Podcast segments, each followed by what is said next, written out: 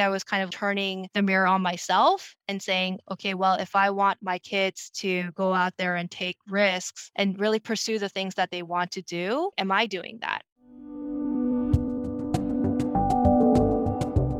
Welcome to Model Minority Moms, where we talk about the meaning of success in career, family, and life. We are Jeanette Park, Kate Wong, and Susan Liu, Harvard classmates and Asian American working moms who get real about the pressures of fitting in while standing out. Hello, hello. It's another episode of Model Minority Moms. And today we're going to be talking about what I think our generation is going through, which is like a pre-midlife crisis. Forget about the convertibles. We all want the Teslas. And oh my God, we've been doing this thing for 5 or 10 years, or got this degree, and we're supposed to be the lawyer or be the doctor. And all of a sudden we just want to quit. Like, what are we supposed to do with our lives? What do we want to be when we grow up? I think a lot of us are still asking these questions. And I just want to put it out there and find out what you two have been thinking about since graduation, because we got our Harvard degree. We went on to do our things. We collected badges along the way. And then it's like, when is anything enough? When have we even made it? And if we want to change course, are we fucking scared to do so? So yeah, I just want to talk about career because it takes up so much time in our lives, so much brain space outside of work. And what's the point? You know, like we're all going to die one day and everyone says like, oh, what your coworkers say about you is, or how many hours you worked or how many promotions you got isn't going to be on your tombstone. So why kill yourself over it? Do you live to work or do you work to live? I'd be curious to hear a little bit more about your journeys when you think about yourself and career and what you're going through right now, actually. Like, are you happy? Are you want to change? Are you exploring? You know, it's kind of like dating. Like, are you looking? Are you interested? You want something serious? You want to fool around? So yeah, Jeanette, you're in a transition period right now. You have lived this career that I've always wanted. Like, you are my alter ego. Like, I wish I did do McKinsey. I wish I did. Okay, I love Yale School of Management, but sometimes I wish I went to Harvard Business School instead of Yale. And you started all these ventures. You just quit Amazon. And you're in this like new frontier right now, which seems on the outside pretty exciting, but also like hella scary. So I wonder if you can take us through your different careers. And yeah, let's just start there. Sure. And I'll just preface this by saying, I feel like we've talked about a lot of different topics on this podcast, but somehow this one feels a little bit more uncomfortable than the others. And I don't know why that is. I mean, I'm not going to talk about anything that you can't see already in my LinkedIn profile, but I think I just put a lot of personal meaning in my work and what I think of as my career. It also feels like very unresolved still, like I haven't really figured it out completely. And it feels extremely personal. And so I'm happy to talk about it because I feel like for me, definitely, and for most of our peers, it takes up so much mind space. And I feel like it is under discussed. So I want to talk about it, but just to preface it with this, like, yeah, just by saying it feels uncomfortable. And I think part of the reason why I feel uncomfortable is like going through my resume, it's very apparent that I haven't really figured this out, even though I have collected, you know, like these badges that you're talking about, or these badges of like conventional, maybe success. Yeah. So after I graduated, I joined McKinsey and I was an analyst there for 2 years. I was really burnt out by the end. So I remember like typing in the month before I knew I was going to leave, working on an organic farm, because to me, that was like the polar opposite of what I had been doing for the last 2 years. And so there was this thing called woofing. I think it's still around. So we went, oh my gosh, I almost woofed. Yeah. Wait. I totally know what you mean. If you woofed, would you go in like the wine and cheese industry woof, or like would you actually farm? I was thinking about woofing in Italy, because I was in France at the time. I was trying to figure out what to do after. Right. Oh my God. Jeanette, where did you woof? Yeah. In Maine. You woofed. You actually woofed. Yeah, I actually woofed. Yeah. Can you explain woofing? I mean, Worldwide opportunities in organic farming, I believe. Okay, so back up. So I did McKinsey, and then like, you know, I've always been interested and still am in public policy and social justice issues. So Jake and I actually decided to go teach in lower income schools, like in disadvantaged neighborhoods in Los Angeles. So woofing was kind of like a 2-month gap in between McKinsey and doing that. Wait. You did Teach for America? Mm-hmm. Yeah. For 2 years? No, just for a year. 1 year? See, another badge. Yeah, but that one is like, you know, I mean, I think there was like a little bit of a black mark if you didn't finish out your 2 years, but I did finish out my first year and I decided that this wasn't something I wanted to do longer term. And I was kind of like ready to move on to the next thing. So I decided to leave after a year. But yeah, so it was like McKinsey, wolfing in Maine for 2 months on this like very small family organic farm. And then Teach for America, I taught at Locke High School, which is in Watts. Even though that was only a year, I feel like it influenced me pretty deeply because I had grown up in Los Angeles and my family was poor, but South LA is its own dynamic, right? I had kids who were experiencing gun violence, like, you know, who were teenage moms, who were coming to school like high because they couldn't deal with other issues going on in their lives. I had kids who were deported in the middle of the school year and then somehow showed up back like a couple weeks later. You know, so I had kids like in crazy, crazy situations, but I taught high school algebra, supposedly. I say supposedly because a lot of my kids weren't actually really ready to learn algebra, but that's what I did for a year. And then... So why didn't you finish the 2 years? Because I decided that for me, direct service, I think it just wasn't tapping into what I felt most energized by, right? And I feel like one theme of my career journey has been a little bit of a struggle between what I think I should do, according to a lot of like, you know, different sources versus like what really gave me energy and I enjoyed doing, right? So there was like this part of me that I was always interested in social justice. I think partly because I came up poor, felt like education was this important vehicle for people who are coming from poor families to have better opportunities. But when I actually got into the classroom, I mean, I could teach the material, but the part of it where it was like connecting with the students and doing that very like hands-on kind of coaching and relationship building, like that just wasn't necessarily my forte or something that gave me energy. And I mean, it sounds like your students were going through a lot. Like it's in a way you're almost like a social worker. Oh my goodness. Yeah. I feel like we could do a whole episode on just my experience there and Teach for America. And there are many other people, you know, who can speak much more deeply about that whole experience. But I mean, my kids were going through so much. And at the time, California had like actually one of the lowest like per student funding. They were giving, I think our school like $7,000 per student per year. And I was totally appalled because, you know, our kids, a lot of them were coming to school hungry. A lot of them needed, you know, social services, mental health services, a lot of different things, right? And the school couldn't do it all. And so, yeah, I think it definitely gave me an appreciation for teachers, especially teaching in these types of environments, as well as I think a bit more of like a nuanced view of like some of the policy questions around education. Like I said, I feel like that's a whole nother area that we could talk a lot about. But essentially, when I left McKinsey, I had a couple of like hypotheses I wanted to test out regarding my career, right? So I thought, okay, you know, I want to maybe do something more directly related to education or social justice. That was my Teach for America stint. And then in college, I had also thought about potentially pursuing a PhD in economics. I was, like you guys all know by now, a huge nerd. I was taking a lot of research-oriented econ classes in college, and I had had a few professors like kind of nudge me towards potentially going to grad school. So I came back to Boston, was a research fellow for a year, and then I started applying for grad school and then decided that I actually did not want to go to grad school and become an academic, turned around and started applying for business school. Wait, pause, rewind, because I feel like from applying to PhD programs and like business school, there are very few people who would be in the same pool as you to consider both programs. Can you elucidate why you decided the PhD program wasn't right for you versus an MBA program? Yeah, there were two parts of it. One, honestly, I was wrestling with this idea that I was going to go to a grad school program and basically earn like $35,000 a year for 5 or 6 years to potentially get a job that was not that great. Because even if you come out of a PhD program from Harvard, the job market is such that you might end up in the middle of nowhere teaching students who don't want to listen to you. Or I could go get the same job that I could like coming out of 2 years of business school. And so those were kind of the options. And I think other contexts, it's not, my parents had just gotten divorced.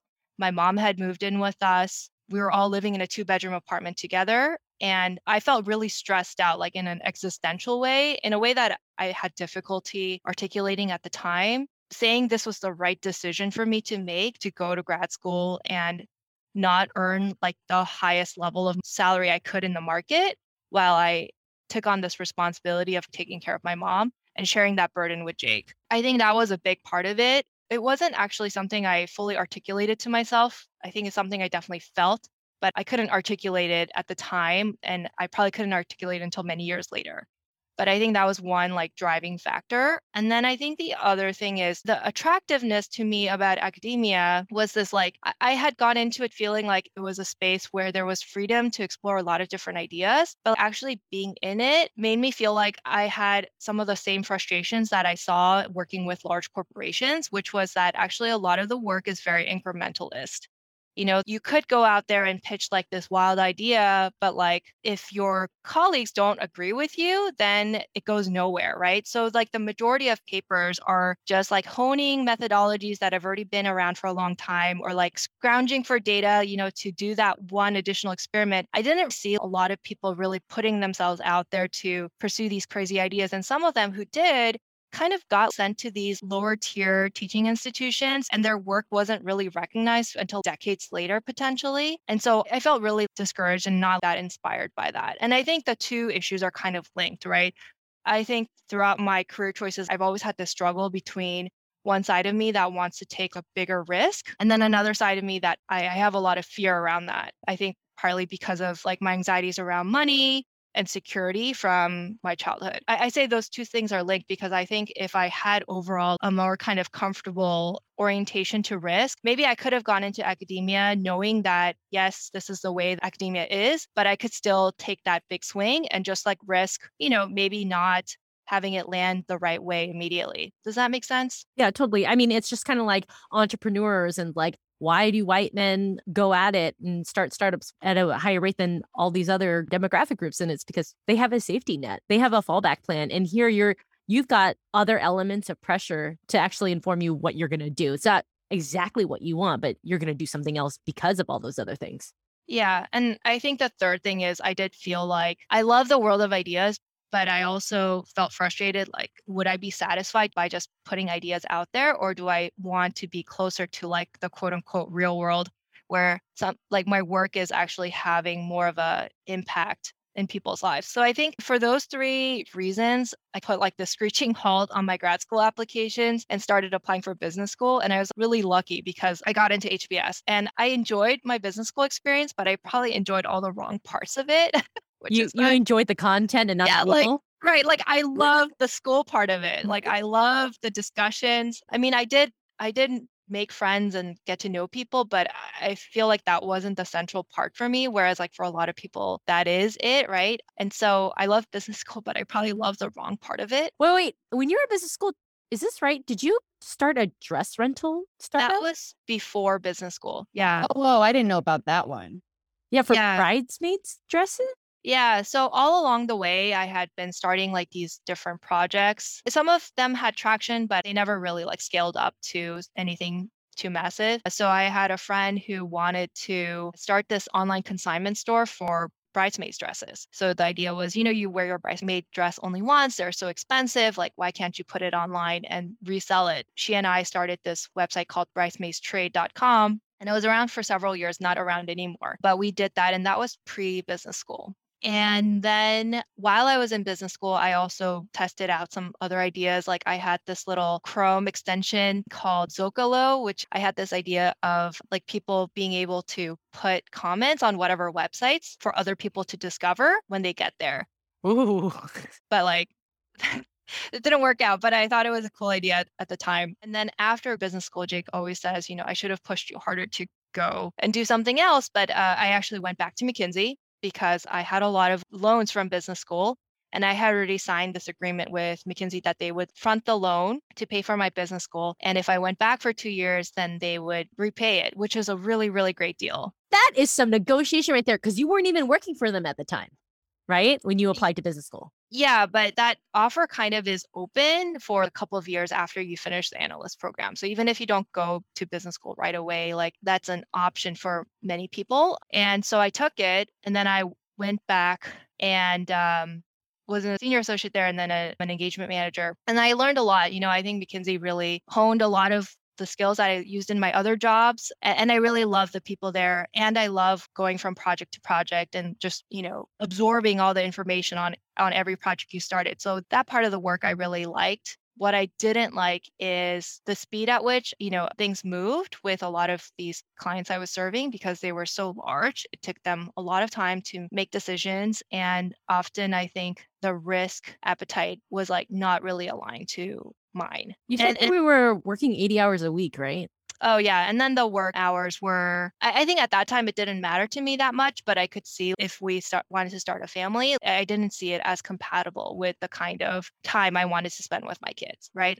Can I just cut in? Do you guys remember there was this hilarious viral video right around the time, soon after we graduated from college about, it was bankers versus consultants. Did you guys ever see that video? Oh yeah, I remember that. When you said 80 hours, Jeanette, I was just thinking, oh my gosh, in that video, they'd be like, yo, we're working the same hours, but basically like the bankers earn 3x as much as like consultants. And it's hilarious. If you guys haven't watched it, just YouTube bankers and consultants. It is. Oh my God. I think I got to rewatch it. And we, for the record, we graduated in 2007. Okay.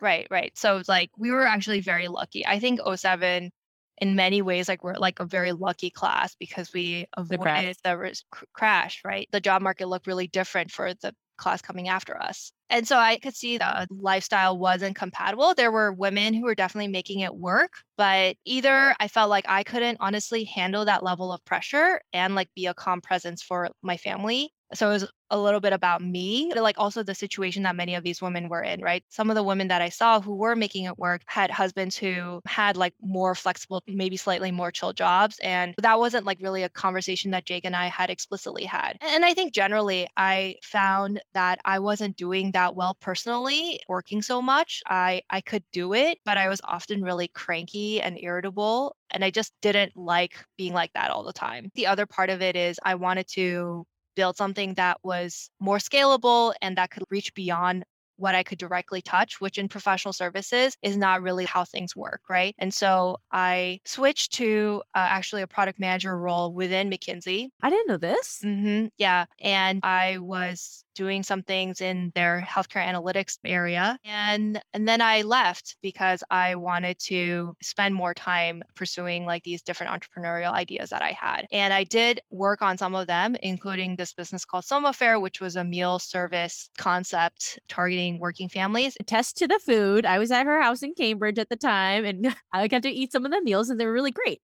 But you were thinking about like, hey, I will drop these off to preschools and these parents can like, you were thinking about the parent market when you actually were pregnant. Yeah. So I got pregnant a week after I left. I quit my job. Oh my God. And then I found out 5 weeks later that I was pregnant and Jake and I were like, oh my gosh, should we just go and ask for your job back so that you could take maternity leave? So we didn't do that. And I didn't get maternity leave for my first child. It was good in some ways and challenging in others. Good in that I had flexibility in my work schedule, you know, to take care of a newborn and all of that, but like challenging in the sense that one, I had to divide up my time and be much more disciplined about it because there was nobody else enforcing that for me. And then secondly, I think with regards to trying to start a new venture, I knew that I would be 2 or 3 months out of service, right? At least after I gave birth.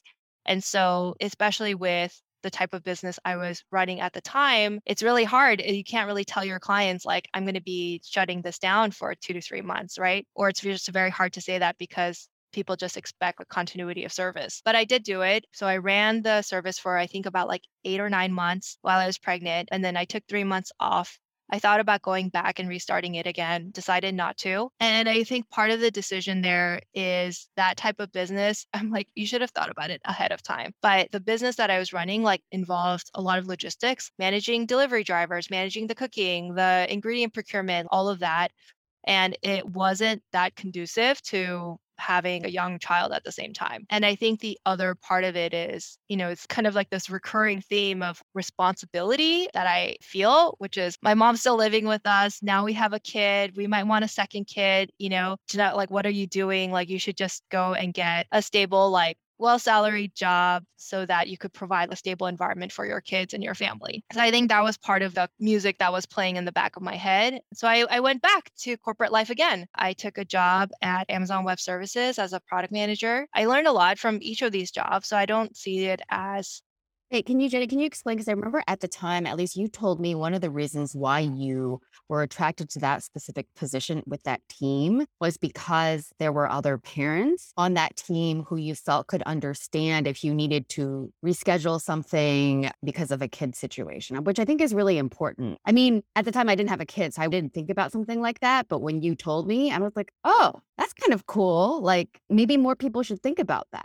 I don't know if people do, but I thought that was really neat. Yeah. And I think that was part of it, right? And I think it kind of dovetailed with my move away from professional services as well, right? Because in professional services, you're often on call for your client and everything is very urgent. Whereas I think often in a product world, you're building things that can be used without a person, you know? So it's like you build something, you release it. And yes, sometimes there are bugs. Sometimes there's emergencies. But at least from a product manager perspective, you're not on call in the same way as you are as a management consultant. And so that was part of what was attractive to me, not only for my kids, but actually like for my own kind of well-being and mental health. And so that was one thing that was attractive about going down this career path. And then you're also right. Like when I interviewed with the team, I noticed that a lot of the people had kids and families. And so it felt like it was a culture where things were a little bit more flexible and that there would be like understanding if I had an emergency, I could tell my teammates, hey, my kid had an accident at daycare or whatever. I need to go pick him up early today and I can't make this meeting. So that was a factor. And while I was at Amazon, I also had my second child, my daughter, and then some things changed, right? I think my husband, he's still in management consulting. And it was for a while, I wasn't sure like how that was going to pan out, if he was going to stay or if he was going to leave. But some things like changed where it kind of became more apparent that he will be staying for a good while. And so it made our financial situation much more predictable and sustainable in a way where we could live on his income. And so I was reassessing, you know, what I was doing. In some ways, like I wasn't loving what I was doing at Amazon, like the pace of things and the autonomy and the flexibility to chase my interests just wasn't really well aligned to my position. And then I think also we discussed this on a different episode, but like having kids, trying to think about like what you want for their work and what are you going to communicate to them about how you make those decisions. I think I was kind of like turning the mirror on myself and saying, okay, well, if I want my kids to go out there and take risks and really pursue the things that they want to do, am I doing that? And I think for me, my order of priorities was financial stability first. And then once you have that, go do the other things you want to do. And I am in a very fortunate position where the first checkbox is pretty much taken care of, unless like something really radically changes about our financial situation, which like the paranoid Korean part of me is always like, yeah, there could be a war, there could be a natural disaster, like any shit can go down at any second. But like in a reasonable scenario, right, like we'll be fine. And so I had to ask myself, like, honestly, is this the thing you want to be doing? Or are you just scared of going out and floundering out there, trying to figure it out, you know, like get messy, like have to answer other people's uncomfortable questions, like all of that stuff. And I decided if my kids were in my position, I would tell them to go out and just figure it out, try different things, do the things that you want to do, right? I'm in my late 30s now. Maybe I have 30 more years of working life left or less. And so it just felt like, yeah, it's uncomfortable. There's a lot of issues still there that are not resolved. I don't know if I'll find success, but go out there and spend your time doing the things that you want to have accomplished at the end of your life. And for me, that wasn't making it to a top in any of these corporate career paths that I had previously been in. So yeah, that's a little bit of my story. Sorry, it's so convoluted and messy. I mean, like, it would only be straightforward if you're like, hey, I was an econ major and then I got a PhD in econ and now I teach econ. Then I'd be like, okay, which is like a very small percentage of the world, right? Okay, so I'm curious. So now you are in your exploration phase. When people are like, so what are you up to? Like, what do you say? Yeah, it's such a complicated question because people will say, oh, well, so what do you do with your time? Right? Because my kids both go to daycare. And I think there is this part of me that still feels a little bit of guilt or that I'm doing something wrong because I am not spending my time in a way that's earning income right now, but yet my kids go to daycare, you know? So I feel like at some level, society, or I've just internalized this expectation that either I'm like working because I have to, or if I don't have to work, then I should be with my kids, right? But I try to reframe it for myself, like, well, if I was a guy and I was doing a startup, then nobody would say, well, why are your kids going to daycare? Or let's say like, even if I was disabled and I couldn't take care of my kids all day and so they needed care, like it just would be different. So why are my needs for wanting to pursue this thing, even if it's not clear, even if I'm still figuring it out, like why is that less valid to take this time for myself? My kids are in great care. They love their teachers. They love their friends. And this also helps me be a better mom to them. I know you and I talk about career a lot. And I was like, Jeanette, what do you want? Like, is it an entrepreneurial thing? Is it joining a team? Is it starting your own thing? Is it the Forbes 40 under 40 list, which you have to apply for? You know, like, what do you want next? Like, how are you going to know you found the thing that you're looking for? And I remember you said, I just want to ride a wave. And I know you are also a surfer. And I was just wondering if you could tell our listeners what that means. Mm-hmm. Yeah. And just to clarify, I would say I'm kind of like an advanced beginner surfer. So like, I'm not. Why do we have to qualify this? But I just want to say I'm not. Yeah. In case anyone's looking for like Olympic competitors, I'm not available right now. Okay. Keep going. Women have to qualify all the time. Keep going. Yeah, I think it just would be fun to participate in something that has momentum of its own. I mean, I think that's not the only criteria though, because there could be like a trend towards like some strand of pornography that's like becoming really popular. But do I want to get on that wave? Like, no. But I think there's an element of it, which is it would be really fun to participate in something that already has some momentum of its own. I think the other criteria for me is I have kind of these perspectives on things happening in the world. And I kind of want to express them, whether it's through a medium like this podcast or writing, or even through a business venture that's providing a service that's different from what exists out there. And so I think that's another part of it, which is almost like self-expression, but meets like market demand, right? You kind of have to find that happy medium and you don't really know if it's there or not, but you're kind of feeling out if it's there, if it exists. Final question to you before we hear all about Kate's story here. Do you have to be the CEO? I don't think I have to be the CEO, but I think that if I were to participate in something where other people are also founders, then we would have to be very, very like-minded and we would have to have like a really good working relationship. So like this podcast, right? I feel like we are co-founders. We operate and make decisions together. That's worked out well. But in terms of like the other projects I'm working on, you know, some people are like, I need to find a co-founder, or I need to have somebody I'm working on this with. For me, that's not necessarily a criteria, because I know one of the things that I struggled with in my previous roles is the lack of autonomy and independence. And I'm very wary of trading that away, because why would I trade that away, like, and not be paid, but also have to, you know, rely on so many other people to get anything done or decisions made. So I don't have to be the CEO, but just this concept of autonomy and being with like-minded people, I'm very sensitive to that. Yeah. It's so fascinating. Everything that you shared, it's just like, I remember taking these career surveys in high school and college. Like, I think I was always supposed to be a firefighter or a nurse or something, and try to coach other college students. It's just like, how to figure out what your non-negotiables are, how to figure out what is it, the thing that makes you come alive, that you're intrinsically motivated by. You're so curious. And I think the fact that you do know, like, you know what, autonomy, like I have to have it. And now that we've seen, that's what's in common with your story thread here. So it's like, it's so important to figure that out. So thanks for sharing your story, Jeanette. Yeah. And I'm sure there's lots to talk about there. Oh, yeah. This is baseline.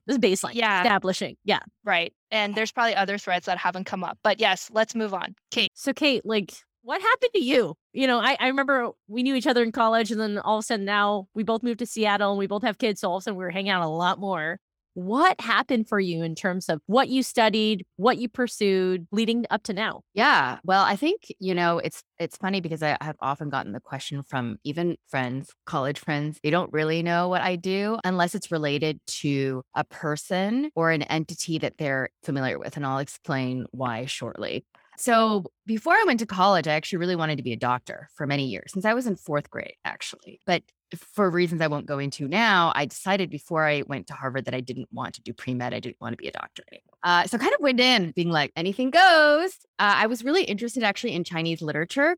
Wait. Time out. Before you even went to college, you were a published author. Oh, yeah. So I've always been interested in writing. You know, my dad has been a published writer in China since I was in middle school. His books were pretty popular, like essays. So I thought it might be fun to collaborate on a book about how American high school is so different from Chinese high schools. And especially for him as a first generation immigrant father, I mean, it was like a foreign world to him, right? And I think there were a lot of parents in a similar boat who didn't understand what was going on. I'm sure probably the same with your families, like what's happening in high school in America. So it was like a cool, you know, I would write about one topic, like going to prom. And then my dad would be like, this is what I think. And then it was published in China, went on a book tour the summer before Harvard. And yeah, it was a bestseller. It did really well. I still keep getting fan mail after all these years from LinkedIn, Facebook.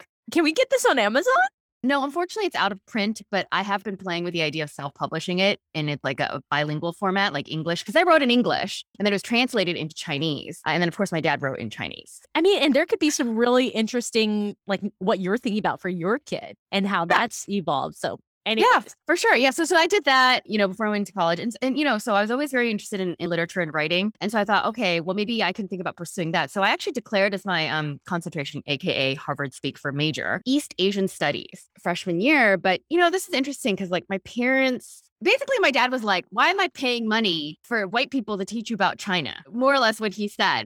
So it's not like they forced me to change, but you know how the Asian parental pressure is kind of like, okay, I'm not going to force you, but like, you don't really have a choice. So my dad was like, oh, how about, you know, and then like threw out a few, here's our other acceptable concentrations that I won't mind paying for, basically. I mean, he didn't say it like that, but basically that was his intent. And so I settled on psychology because I had also been interested in psychology in high school, took a class. And, you know, honestly, I would say that's a huge regret for me. And actually my dad also regrets it now because he realized like, dude, paying that much money for you to go to Harvard, it kind of doesn't matter if you study psychology or East Asian studies. You know what I mean? So now he's like converted, but too late for me. Anyway, so, and then because I wasn't like super happy, I think in my major, it's a very large department. I was also taking French. So I actually made that into my language citation, AKA Harvard Speak for a minor, sort of. And I was just not like that happy at Harvard. I feel like it was a big shock for me. We can talk about this in another episode.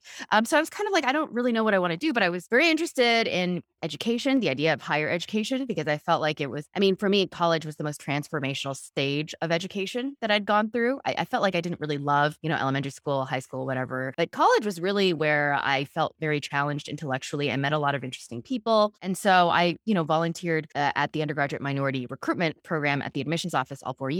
I was like the Asian American co-coordinator. And then I also studied abroad in France, right? Because I didn't mean to study French in college, but I just kind of got into it. I was also really depressed. I think I mentioned this in a previous episode and like wanted to take a leave of absence for a year. Yeah. Of course, Asian parents wouldn't let you do that because it's embarrassing and shameful. So my rebellion was to secretly apply to study abroad in Paris for a semester and then didn't tell my parents until after I got in and I was like, I'm going.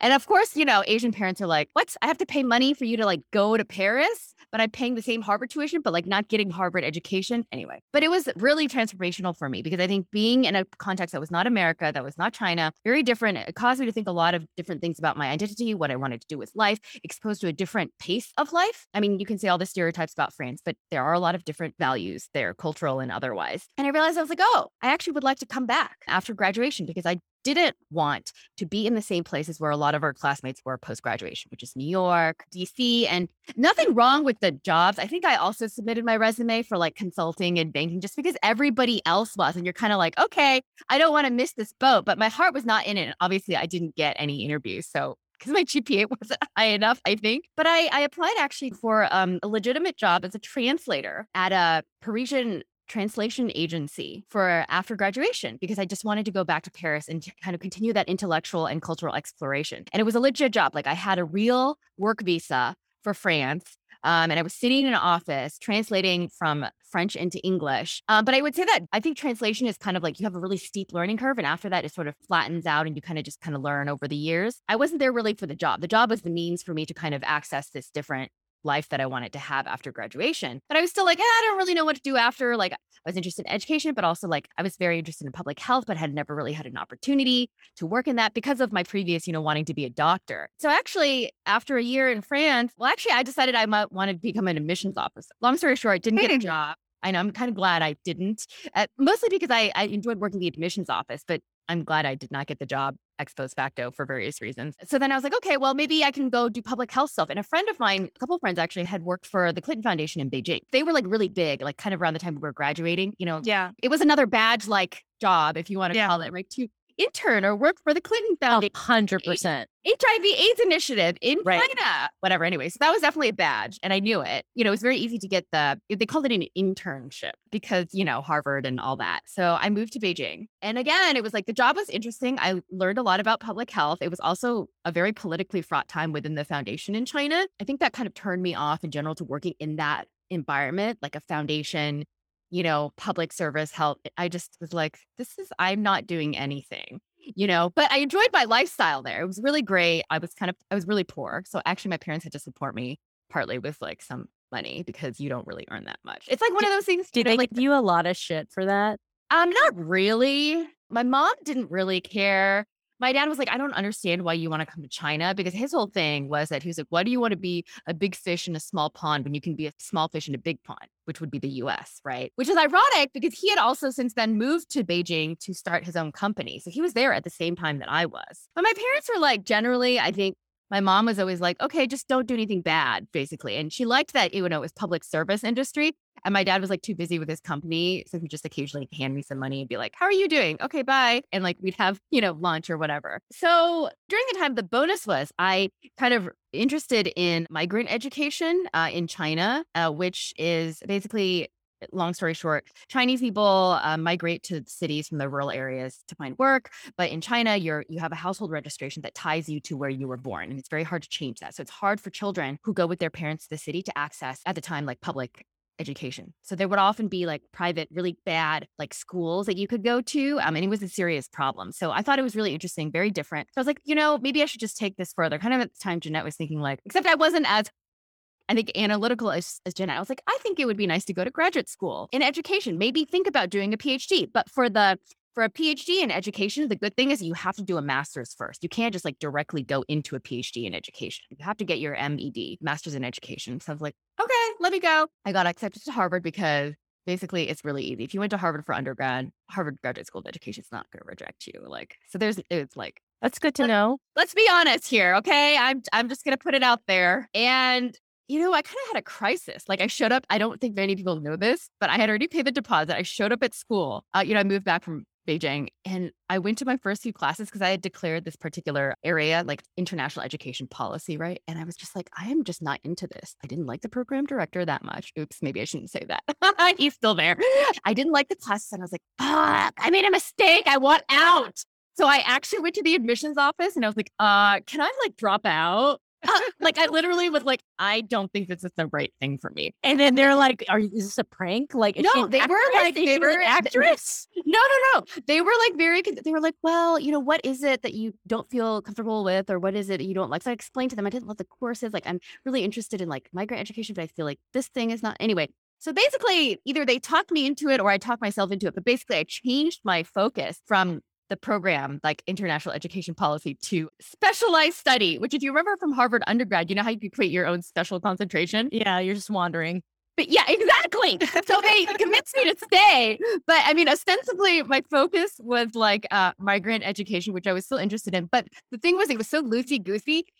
They had no stipulations other than you had to take like a certain amount of classes at the ed school, but I could cross-register. So I cross-registered for classes at the Harvard Graduate School of just like the Harvard Graduate School, right? Like the GSAS, Graduate School of Arts and Sciences. Like I took a Chinese literature class. I took a Portuguese class. I also took a China class at the Harvard Kennedy School. It was awesome. Basically my favorite classes were the ones where they were not like at the ed school.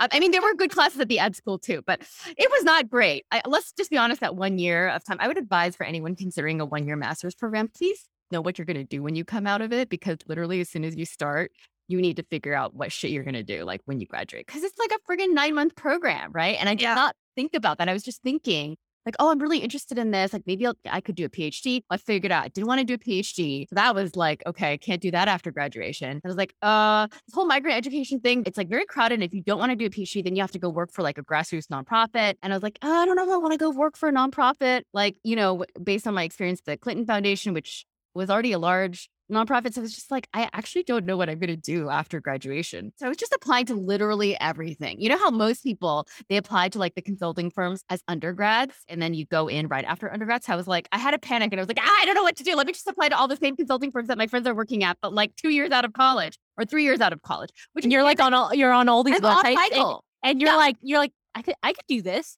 I'm off. First of all, I'm off cycle because they have very specific cycles. I'm off, like I'm not even your regular candidate. Like they either recruiting from undergrad or like MBA sometimes, you know, like other graduate schools. But luckily I had enough friends where I could be like, yo, can you at least like put my resume in there? Right. So that's the benefit of the Harvard. I will admit this is where Harvard really came in, because if I had just submitted my resume online, nobody would have given a fuck about me. But at least I got invited for first round interviews at a bunch of different consulting firms. And I actually even made it to the end with one. And then I was also at the same time interviewing with like, because I thought, you know, we had some friends in Silicon Valley working at Google and like Facebook. And I was like, oh, maybe that'll be cool. Literally, I had no fucking clue what I wanted to do. And so I was just like, let me just try all these things that, you know, my classmates tried like 3 years ago. But now, anyway, and then I also, oh, by the way, that I didn't mention, I was also dating someone at the time and he like was in Chicago. So then I was like, oh, let me go move to Chicago while I figure, you know, I like do my job search. Ugh.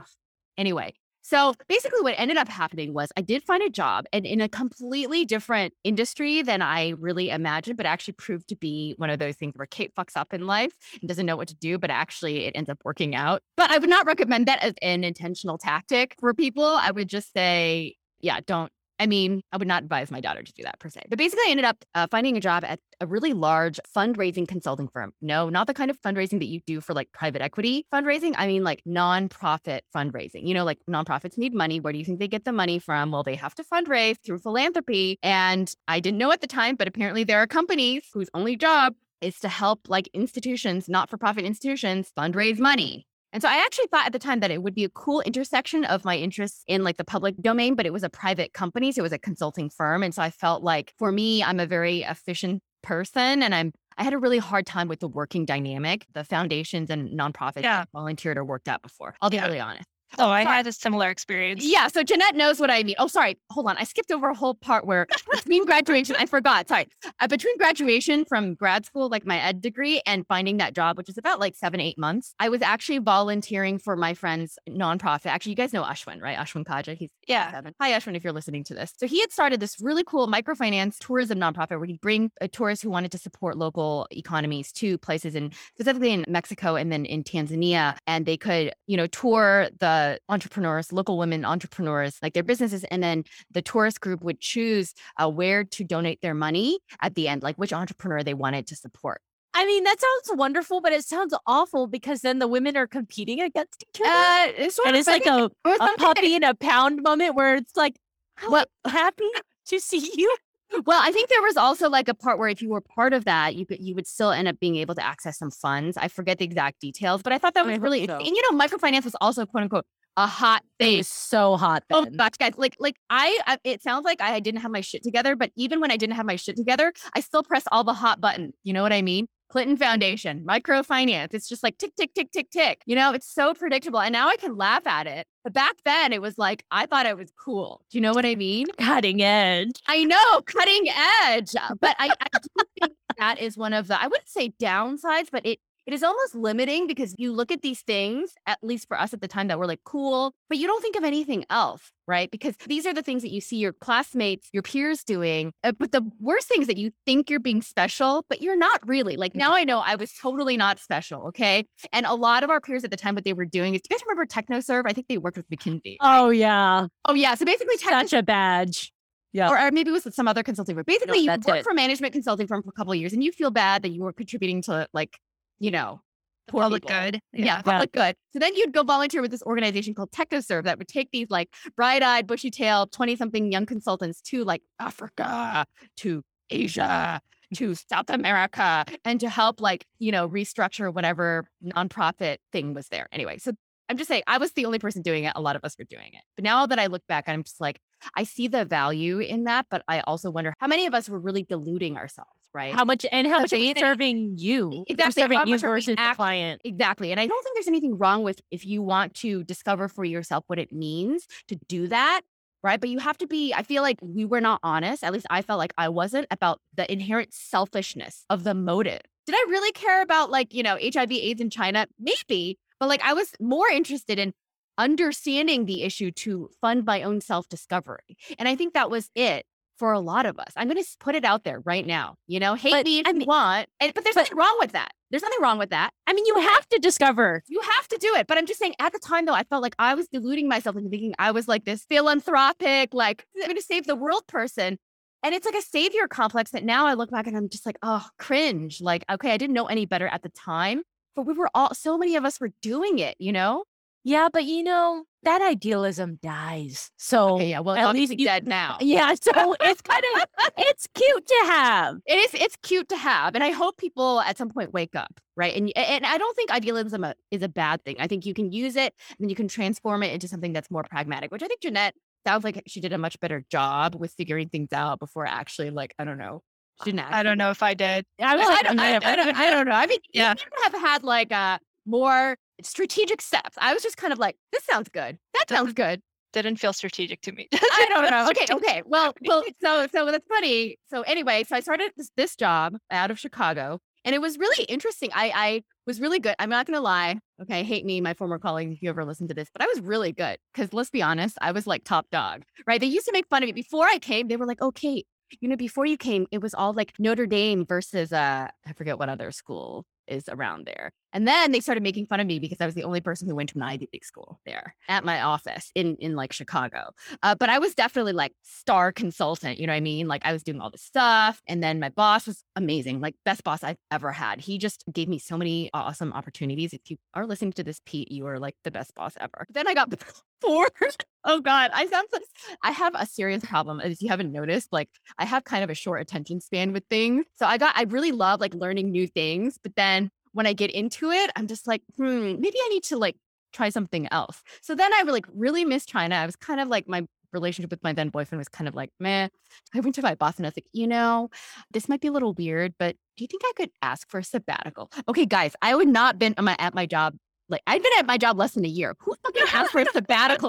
Millennials. No, but I thought I could do it because I was such a good consultant. I knew they I could get away with it, right? And he actually, to his credit, he was like, sure, if that will help you. So I actually asked for a sabbatical, get this, to go work at my dad's company, which is doing really well in Beijing for 3 months or something. So I said, bye-bye. And his company is totally different. It's not fun. It's in higher education. Basically, the company provides data analytics and institutional data services for universities in China, right? So it's pure higher education, data analytics, but also consulting, but not fundraising. So I go there for three months. So fun. Ashwin's there too. A bunch of our friends from college are there. I really like working in China. It's because it's different. It's new, right? In 3 months is not really enough to make you feel jaded about anything. And so I was like, maybe I should come back to China again. So I went back to the US, back to my regular job. And this was where finally people maybe started understanding what I did for a living because I got the opportunity to work with a really big client. You guys know Steve Schwarzman of Blackstone Group? Mm-hmm. Yeah. Yeah. So he wanted to start a program at Tsinghua University, which is the MIT of China. And he wanted to fundraise $200 million. And he donated $100 million. And then he hired my company, CCS, to fundraise the additional $100 million. But guess what? In 6 months. So my boss pimped me out. He's like, oh, well, Kate, these Chinese, she just came back from China. So then I moved to New York because Steve is in New York. I worked out of, I was literally 20 feet from Steve Schwarzman and working with my colleague. And it was very heady. And I feel this sort of encapsulates why, in retrospect, maybe I made certain decisions to do things that seemed kind of random. For me, I'm a little bit like Jeanette, where I'm looking for this feeling of I want to do something new that's really different. It doesn't matter. The industry matters less to me or even the function. I just want to be part of something that is different, that is new. And even if it's kind of messy, I just want to be part of that, right? Even if other people don't understand. And I think for me that when I started working for Steve Schwarzman at that job, I was like, yeah, this is what I guess I've been kind of chasing my whole life is this high of doing something different. Because for the first time in, I guess, philanthropic history, we're trying to fundraise this amount of money for an American philanthropist to start this college in China. I think that was my drug, right? I finally realized it, just doing something different. I don't know if it's good or bad, right? It's just who I am.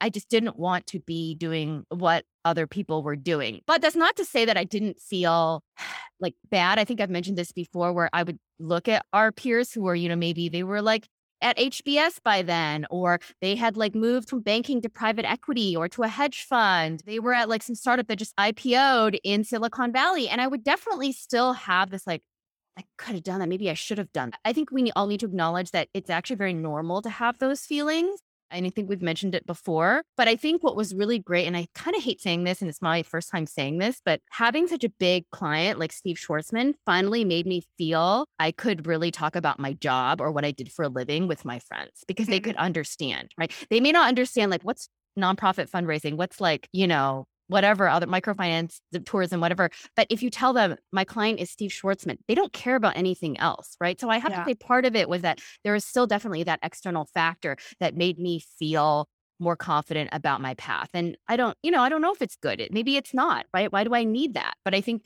especially for our friends and peers, that mattered a lot. Yeah. You know? I'm kind of wondering about a rephrasing, right? You said like, okay, then when you started doing this project, you feel like your friends knew what you were doing. I mean, I wonder. Okay, not really. Right. You didn't really know, but. Well, but I wonder if it's like less about knowing what you're doing as it is like knowing kind of how to size up what you're doing, right? Yes. I think that would be a more accurate. Yes, exactly. They could, right? Yes. They could pigeonhole me better. Like, right. How prestigious is it? Oh, high on prestige list. Okay. Right. Yeah. Because it's like, okay, you are doing the same thing that you were doing the year before, right? Which is fundraising for nonprofits, but then like now there's this name attached to it. So if you tell people, oh, I do fundraising for nonprofits at this organization that maybe not a lot of people have heard of, it's like, okay, like, I don't know what that means. But then you're like, oh, and I'm doing this for this, you know, guy who runs this huge financial institution. They're like, oh, okay, well now I can put a tag on it, right? I mean, I definitely sympathize because I struggle with that. It's like, why I could be doing the same thing, but depending on the organization or who I'm working with, like, you know, it just feels like, yeah, then the question of, well, what do you do? It just like totally changes.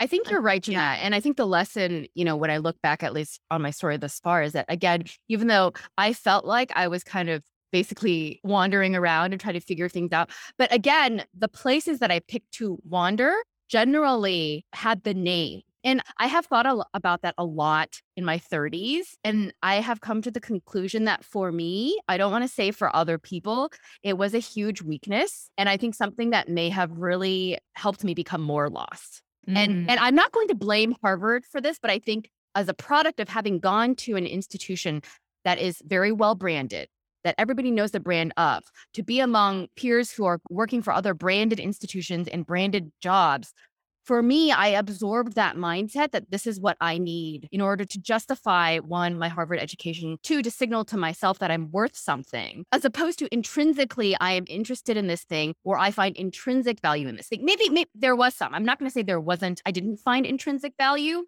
but I would say it was very muddled, right? But I was able to somehow convince myself that I wanted something intrinsically for itself as opposed for the brand that it would lend me and how it would make me seem in the eyes of others. No one wants to admit, you know what? I am vain. Like, no. And it's a lot of pressure, you know, and I definitely had, obviously it's also related to self-confidence, right? Because I felt like my self-confidence was definitely intertwined with the brand of the organization or the type of position that I was in. And it's taken a really, really long time to kind of, I wouldn't say it's not there anymore in my life, even today as a almost 37-year-old person and having worked in so many jobs and industries, it's less definitely now. I sometimes look back and I'm like, wow, I was so oblivious, you know, in my 20s. And I bought into this like self-delusion that I created to justify, you know, these decisions back then. And I just want to be really honest about that because I think that was probably the case for a lot of us, maybe, or maybe not. I don't know. No, I think that was definitely a part of it for me as well. I mean, for me, there was a financial aspect of it too, but definitely like the kind of the branding and being affiliated with these organizations where, yeah, people quote, know what you're doing. And I would say, yeah, it still plays a part. Even I would like to think it's not as strong of an influence. It's still there. Yeah, no, I mean, I think I don't want to judge myself or others too harshly. I mean, I was in my 20s, right? But I just want to put that out there because I don't see the discussion around this often. I don't see honest conversation about it. Yeah. I mean, it's like, oh, you graduate Harvard. Oh my God, what are you going to do? Are you going to start a company? Like, oh my God, you know, like, it's like, there's almost like so much expectation. And then we have to constantly size each other up that we are advancing all the time still. And we are making it and we are at the top of our field. It's a lot of pressure. So then when you're fork in the road of, I don't know, you are bored or you got laid off or whatever, it's like, can we actually carve out sufficient time and space for us to actually wonder, what is it that I want? What do I truly, truly want? Because it's not a straightforward question. You know, when I look back at what did I really want, it wasn't anything specific. You know, it wasn't really money, although money was nice. Like I finally started making decent money in my, like 26, 27. And I saved up a lot of money. I was like, I need to catch up. I need to do my 401k. I need to do my Roth IRA. And then I freaked out. I was like, oh my God, everybody else has like a 4 or 5 year start on me. Compound interest. I know, compound interest. I would just say, yeah, I kind of started late on that. Don't worry, better late than never. What helped, honestly, at the end of the day, a lot was basically removing myself from the environment that would cause me to kind of make these decisions. So long story short, after, you know, Steve Schwarzman, I actually left the company and I actually went back to China to go work for my dad. And it was really tough. I mean, this is like a conversation for another time. What's it like to work with your father who has like your temperament, but like times 10? Oh my God. I just learned. And I feel like that time in China, those 5 years, both with the aspect of working with my dad, working at a company that was all Chinese, like I'm talking like I'm the only American person there, but then also having my social life be mostly, you know, a lot of expats. It was just really intense and a crucible for me, right? And it removed me from this sphere that I had been kind of floating in and out of in the US that was populated by a lot of our peers and like the decisions they were making. I could kind of cut that out. And I think it really took that and moving myself to a totally different reality to kind of start changing. And also I had a really huge shift in my spiritual life. Like I became a Christian when I was in China, and people, it's really funny when I say that, like, you became a Christian in China? That is so weird. But so a lot of things happened there. And I do think that being physically removed from, you know, the locus of influence that we were just talking about with our peers and what they were doing was really important for me. I don't think I had enough internal motivation or strength to overcome those external influences unless I could remove myself, literally, like physically remove myself from them. Yeah. I mean, there's so much noise, you know, you just go to a happy hour and the first thing out of everyone's mouth is, what do you do? And it's such a loaded question of like figuring out like, who am I? And like, am I the alpha in this circle? Like what? It's pretty gross. So where are you at now, Kate? I mean, now you're about to have your second child, and are you going to keep working for your dad? Yeah, no. Well, so I am technically. And actually it's even now the projects that I'm taking are like the ones that are really cool and interesting. Like my clients are both in Africa.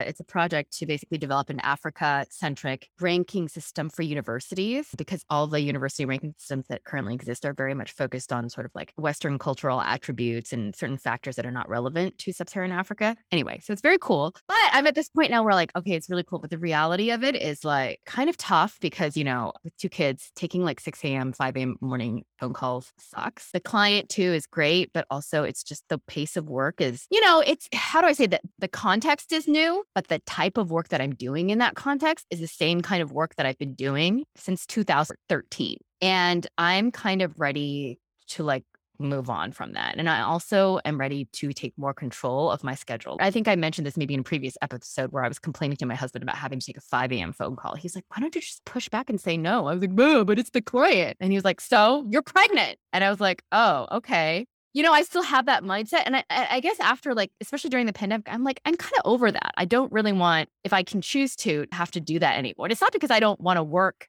at 5 a.m. It's more like I want something where I can control, like Jeanette, like how I want to be around my kids, and also where I don't have to feel subject to these, like, you have to do this because this is your client situation. And so I don't know, you know, I think I have a couple friends who are trying to convince me to like get into investing, because they think that there are not very many women and also women of my background, like being Asian American, in this space. And it does impact a lot of what gets invested in. You know, I have friends who has, you know, she has a couple of business ideas that she has no issue finding the funding for, but she would be interested if I were ever interested in working with her. And so I guess there are just some options. And I don't really know. Like, unlike Jeanette, I don't feel the strong urge to start my own company. Like, I would be happy to join a team. And there, the team is really important too. But for myself, I already know I'm not the kind of 0 to 1 person. Sorry, if you know startup, 0 to 1 is like basically from like conception of idea and turning it into like a startup. I'm not that kind of person. My husband is. He's done it successfully. But, you know, I was trying to delude myself all the years again into thinking how cool it would be to be like a startup founder. But I am, you know, I realize I'm really not that kind of person, which I feel very relieved at, right? Because then it's just less pressure on myself. So I don't really know. I kind of feel like I'm like 25 again, but the difference this time is that I have much more self-awareness, right? So whatever I pick to do or transition to doing, I think I would do it because I think based on specific criteria and what I think I would really want versus what I think looks cool or has a brand. Although that's still tempting, you know, there's still tempting aspects of that. But so I'm trying to figure out what your non-negotiable is.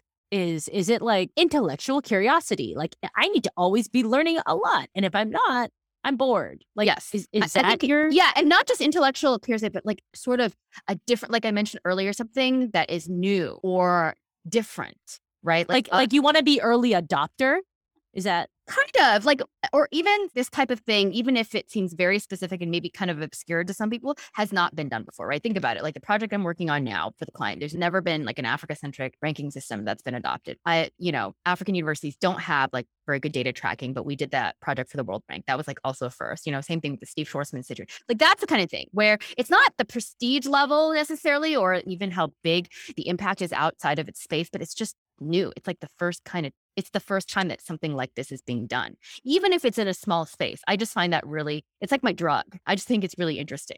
That's what's interesting for me. So you really thrive in uncertainty and you like to create the first. Yeah. And I will fully admit it probably has to do with narcissism. Like I want to do that. I think it's really cool. The cool factor is cool. I mean, it sounds cool. Yeah, it sounds cool.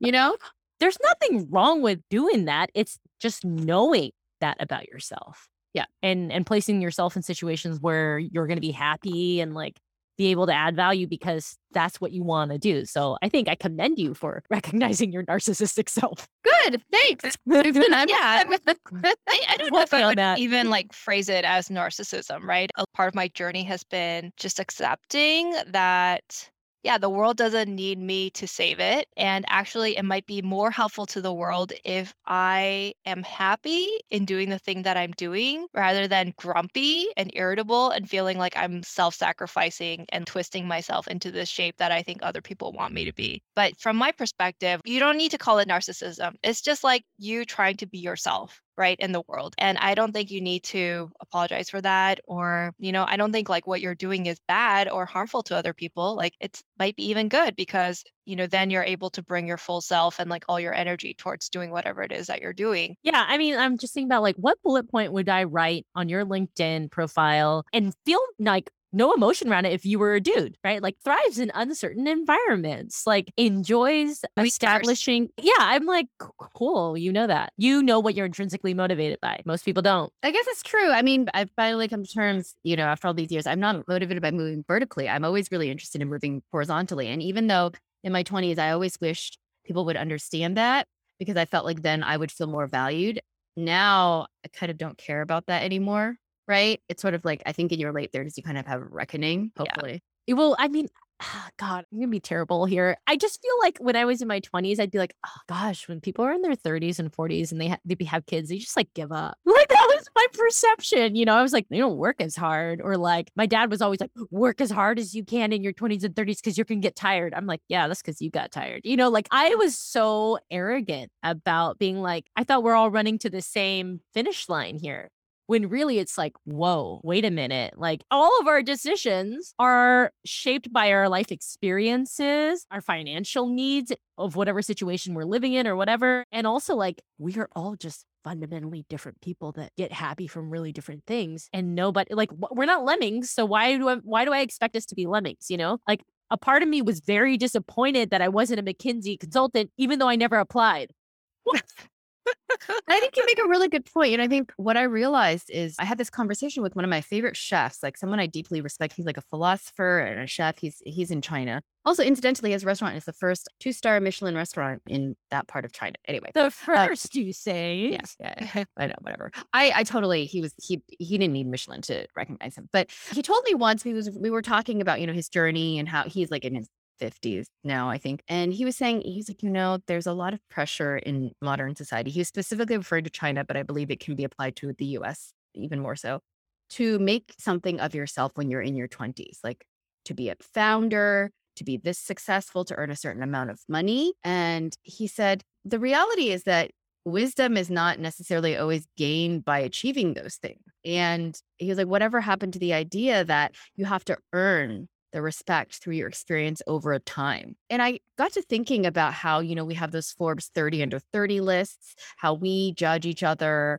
by, what are you earning? What have you attained? What, you know, position you have by a certain age in some way that is creating this sort of artificial. I mean, it looks like then you would be really working really hard or achieving a lot, but what does that really mean, right? And it's like a very existential question. Is it really meaningful? And I feel like we can go into this, but you know, a lot of startups that are founded by under 30 somethings, they take advantage of VC money and they burn through it like crazy and have really shitty products. Oh, and yeah. You know, like we can get into that whole thing. My whole point is I think there's an illusion and that we sometimes worship that illusion. And I don't know how good it really is. And it has nothing to do with now I'm lazy, so I don't really want to aim for that. I think our definition of working hard or being successful is maybe really narrow, right? Totally. But don't you feel so insecure because Mark Zuckerberg is 1 year ahead of us? Sure. And he's a gajillionaire. Yeah. And it's like, well, he didn't finish college and neither did Bill Gates. He didn't finish Harvard College. And I'm like, I wish I could just have a great idea and no one else have done it yet. And it'd be really needed in the market. Sure, you can still think that, but you know. Yeah.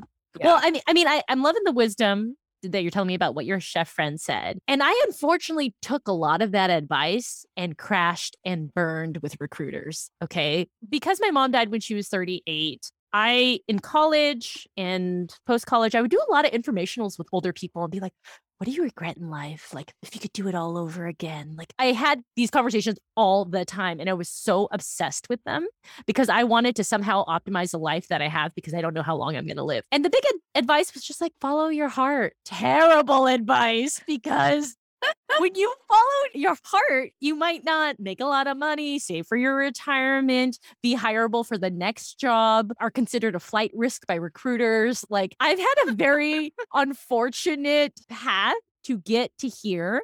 And I look back on it and I feel proud of it because I love where I am now.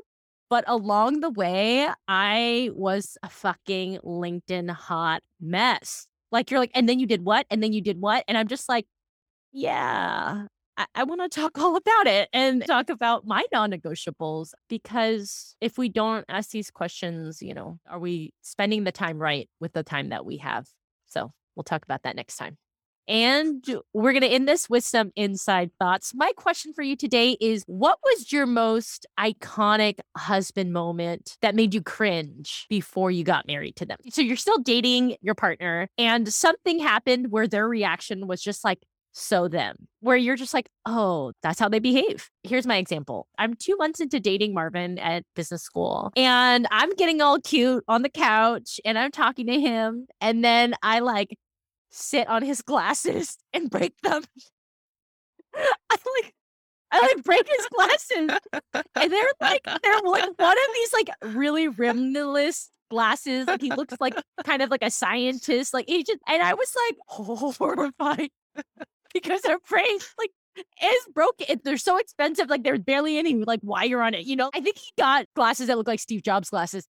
And I was like, oh my, I fucking like sat on your like probably like $300 or $500 glasses. And the most iconic Marvin moment was he just kind of sat there and then he picked it up. And he found some replacement, like old glasses, and he just put them on. And then we just kept talking about whatever. And I was like horrified. I was like apologizing profusely. I was like, I am so sorry. Like, I don't have any money to give you to pay back for your glasses. Like, I don't know what I'm going to do. This is like 1 or 2 years before Warby Parker launched, right? And he did not freak out. He was like the coolest cat about it. And I just feel like if it was a reverse and he broke my glasses, like I would have like kind of lost my shit and expected him to pay for it, right? But it was one of those moments where I was like, wow, like we're really different people. Did you have a moment that was a iconic moment of just how your partner is about something where you're like, I would have never reacted that way, but you did. That's so you. Yeah, sure. While Jeanette's thinking, I'll think of mine. So Nirav is someone who doesn't like plan for like life things. It's just kind of like things happen, right? Or he thinks that, oh, I can just get this thing done. So basically decided to propose to me. I learned this obviously all after the fact. But he also had like a bunch of board exams, right? Like his qualifying boards. So basically he was like, okay, my last board exam is a month before I plan to propose to kids. I'll just think about everything after that, right? So he didn't do anything. So then finally he takes his board exam and he's like, I'm done. So first of all, how this man thought that he was going to find a very specific engagement ring. That is, by the way, so yellow diamond, but like not a huge yellow diamond, but like a smaller yellow diamond in this particular teardrop shape, and all the logistics of arranging all this in 4 weeks. Okay. Wait, did you give him the specs? Yeah. Yeah. But he already knew that. She did. And he wasn't going to do anything because I don't trust him. He knows this. He wasn't going to do anything about it until like basically after he was done with his sports because he was so busy. So he just calls up Tiffany's and was like, hey, do you have like a 0.8 carat yellow diamond in a teardrop shape that's available for a ring? And they were like, sir, we don't do custom. Basically, unless you're like a gajillionaire, right? But they didn't say that. And they were like, we have one that's in Seoul, but it's in a necklace and we can't. And he was like, oh, great. Can I have it? And they were like, no, sir. So, and then he like calls his second cousin who's like a diamond dealer. And so then his cousin has to like go find diamonds sourced from like India, like Amsterdam. Basically, it's like literally cut down to the wire. And then his mom wants to pick the specific diamonds. They had to FedEx fucking like tens of thousands of dollars worth of diamonds choices to his mom. And then she picks it and then she FedExes it to New York to get set. And then literally the ring arrives. He was like panicking. The afternoon we leave for San Francisco and he was going to propose the next day. So he actually in the interim, he like tried to buy backup choices. He went to like BlueNile.com and was like looking for backup choices. This is literally him. Like, he just thinks he's like, oh, it's fine, easy, like, you know, point air, like something that most people would be like, maybe you just spend a little bit more time, like kind of figuring this out. He's like, I can do it in like a month, but he gets the shit done is the thing. Like, this is him. He brute forces shit. I just can't believe he knows a diamond dealer. Oh, no, cousins. So if you're Indian and you're from where they are, no. There's a specific area in India, Gujarat, and Surat is where like most of the diamonds in the world are cut. Yes. So everybody from Gujarat has a cousin of some degree who is a diamond dealer. I can't believe you guys were FedExing. I know. That sounds very... Yes. That sounds very impossible crazy. Shit, man. And you guys didn't think it was crazy that he just friggin' call up Tiffany's and be like, hey, I want this diamond. Can I have it? But that's very him. I would have done that. I would have been like, oh, you would have known. Yeah, I was like him. He has no qualms. He's like, so I'll just call up like, you know, whatever, Prada and be like, hey, do you have this? He doesn't have it, which is great about him. But also sometimes like, makes me cringe because I'm like, social conventions should be observed for these things. Oh my God, that's so intense. And that's even before the proposal. Like sometimes people are just nervous during the proposal and here there's this like whole production line happening and then they make a new line of like rings just for you. Oh my God. What about you, Jeanette? What was an iconic Jake moment before you got married? Yeah, I don't know if this exactly fits your criteria, but I remember in college, we were sitting with some friends and there was this other guy that we were both friends with. And he looks at Jake's shoes. He's like, are those my shoes, man? And Jake's like, yeah, I just borrowed them. And then he's like, are those my pants? And he's like, yeah, I think so. There was this whole stage of college where Jake was, I think he was like not wearing shoes for a while. Yeah, you mentioned that. He was like so gross. Aggressively borrowing things. So wait, because he didn't have his own or he was too lazy to do laundry. No, he just had a kind of conception of the world where he would give and receive freely. Without asking. Sometimes the asking was a little loose. But I mean, fortunately, most of his friends got to know this part of him pretty quickly. And also he had a lot of other redeeming qualities. So they were mostly cool with it. But yeah, I remember that was a very Jake moment, like especially that time of life, Jake. I'm assuming he doesn't. Does he still do stuff like this? No, he doesn't. He doesn't. Also, we don't live with other men his size, right? But he's much better about just taking things without asking people. Oh my God. And that's Inside Thoughts. All right. Bye, guys. Bye. Jeanette here again. Was there something you heard in this episode that made you think of a friend? If so, please text them this episode the next minute you have free. We would appreciate it, and chances are good that your friend will too. Thanks, and we're looking forward to catching you next time, whether that's on your drive back from drop-off, folding laundry, or picking up around the house at the end of the day. We see you, and we're sending encouragement.